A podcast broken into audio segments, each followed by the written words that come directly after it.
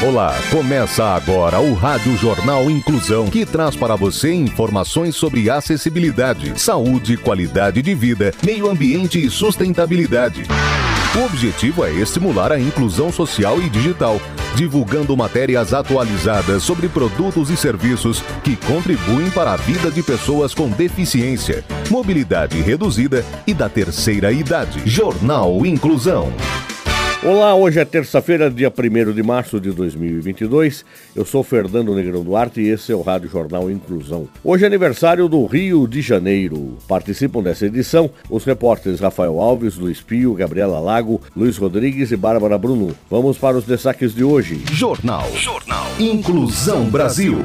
João Pessoa tem projeto de estímulo à prática esportiva para deficientes. Bondinhos do Pão de Açúcar agora são movidos a energia solar leis, jurisprudência e política inclusiva. Olinda é a primeira cidade do Brasil a aprovar lei que impede homenagem a escravocratas e tiranos da ditadura militar. Repórter Rafael Alves é quem tem os detalhes. A cidade de Olinda, em Pernambuco, aprovou uma lei que proíbe homenagens públicas a figuras históricas que foram escravocratas e pessoas ligadas à ditadura militar. O projeto de lei, desenvolvido pelo vereador Vinícius Castelo, é o primeiro do Brasil a entrar em vigor com essa característica. A nova legislação olindense proíbe que edifícios públicos e ruas carreguem o nome de escravocratas e abre precedente para a mudança do nome de estabelecimentos que homenageavam esse tipo de figura histórica. Uma escola municipal que carregava o nome de Dom Pedro II, por exemplo, se transformou em Escola Princesa Isabel. O projeto de lei foi aprovado de forma unânime na Câmara de Vereadores de Olinda em dezembro do ano passado e já está vigorando. Ao redor do Brasil já existem leis que proíbem homenagens a pessoas ligadas à ditadura militar. De acordo com Vinícius Castelo, a ideia do projeto de lei é que ele se expanda para outras cidades do Brasil, abre aspas, queremos construir políticas públicas de escurecimento da história. Essa é uma lei pensada para o país. Olinda é a plataforma inicial. Fecha aspas, disse Vinícius Castelo. Existe um projeto de lei que tramita na Câmara dos Deputados em sentido similar, que pretende proibir, em nível nacional, estátuas de figuras que colaboraram com a escravidão de pessoas negras e indígenas. Inclusão. João Pessoa tem projeto de estímulo à prática esportiva a pessoas com deficiência. Repórter Luiz Pio. O propósito do projeto Bike Sem Fronteiras na cidade de João Pessoa, na Paraíba, é tão nobre que se torna quase mágico colocar no mais pleno movimento aquelas pessoas que, em princípio, não têm autonomia para se mover. Para promover a façanha, a Prefeitura estabeleceu uma parceria com a Faculdade Uninasal através da Secretaria de Desenvolvimento Urbano para disponibilizar bicicletas adaptadas à população com deficiências e limitações motoras. A última edição do projeto aconteceu no dia 13 de fevereiro, no centro da capital paraibana, e contou com fisioterapeutas e monitores para oferecer a inclusão com a devida segurança. Por enquanto, o Bike Sem Fronteiras acontece quinzenalmente, mas a ideia é que em breve as bikes sejam oferecidas toda semana no Parque em João Pessoa, bem como futuramente em outros pontos da cidade. O fisioterapeuta Isael Silva, que atua na monitoração das atividades, lembra que o exercício físico é fundamental para combater problemas variados de saúde, bem como melhorar o temperamento e o condicionamento de qualquer pessoa.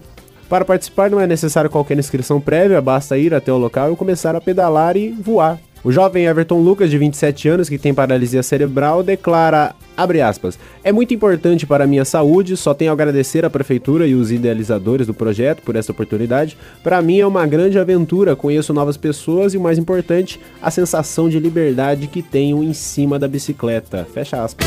Você está ouvindo o Jornal Inclusão Brasil. Não precisa existir uma grande razão para você ser um doador de sangue. É uma atitude humana que significa ajudar o próximo, praticar o bem e salvar vidas que correm riscos diariamente e realizar um ato de solidariedade. Se você tem entre 16 e 67 anos de idade, pesa mais de 50 quilos e está com a saúde em dia, seja um doador. Faça parte do grupo de pessoas que colaboram para o abastecimento dos hemocentros espalhados pelo Brasil. É rápido, fácil e a sensação de empatia é única. Não importa o tipo de sangue que que você tem, mas sim o amor que corre nas suas veias. Doe sangue. Salve vidas. Mercado de Trabalho. Abertura de pequenos negócios bate recorde. A abertura de pequenos negócios no país bateu recorde no ano passado. Mostra levantamento divulgado pelo Serviço Brasileiro de Apoio às Micro e Pequenas Empresas. Em 2021, mais de 3,9 milhões de empreendedores formalizaram micro e pequenas empresas ou se registraram como microempreendedores individuais. O número representa crescimento de 19,8% em relação a 2020, quando foram abertos 3,3 milhões de negócios. Em relação a 2018, a expansão chega a 53,9%. Naquele ano, foram criados 2,5 milhões de cadastros nacionais de pessoas jurídicas. Segundo o Sebrae, ao mesmo tempo que a pandemia forçou muitas pessoas a irem para o empreendedorismo por necessidade, ela também estimulou a busca desse meio de vida por oportunidade o órgão avalia que a tendência de crescimento continuará nos próximos anos.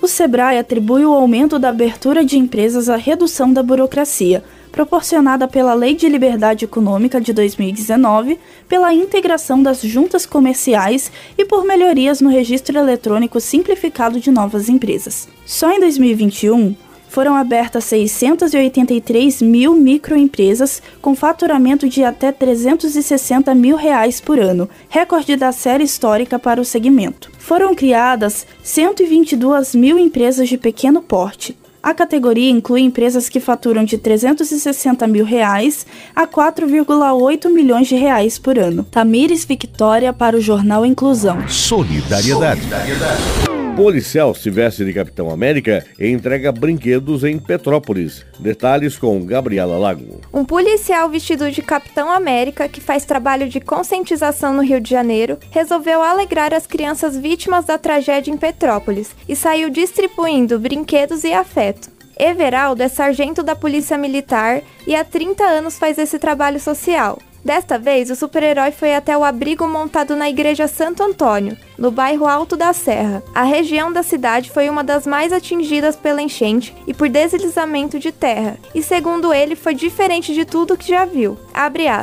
É inclusive muito difícil administrar esse turbilhão de informações, essa mistura de sentimentos. O que eu vi hoje foi extremamente chocante, impactante e emocionante, fecha aspas, afirma Everaldo. Ele conta ainda que teve que chegar ao local de carro e demorou 3 horas no trânsito. Segundo ele, é uma ação que normalmente faz de moto. Em março de 2021, ele fez o mesmo na cidade vizinha de Teresópolis para melhorar o ânimo e confortar crianças que tinham perdido parentes para a Covid-19. Sustentabilidade. Bondinhos do Pão de Açúcar agora são movidos a energia solar. Jornalista Luiz Rodrigues. Trens, ônibus, carros menos poluentes e, por que não, o bondinho do Pão de Açúcar. Um dos pontos turísticos mais conhecidos do Rio de Janeiro agora é movido a energia solar. A mudança poupa a emissão de aproximadamente 6 toneladas de CO2 por ano para o projeto sair do papel, foram implementadas 10 placas fotovoltaicas em uma parede vertical próxima ao bondinho. A utilização dessas placas e painéis já proporcionaram uma economia mensal de 2 megawatts na rede convencional, o equivalente ao consumo médio de 10 famílias brasileiras, segundo dados da empresa de pesquisa energética. De qualquer forma, o grande objetivo e benefício do projeto é salientar a importância de se preservar o meio ambiente. Jornal Inclusão Brasil.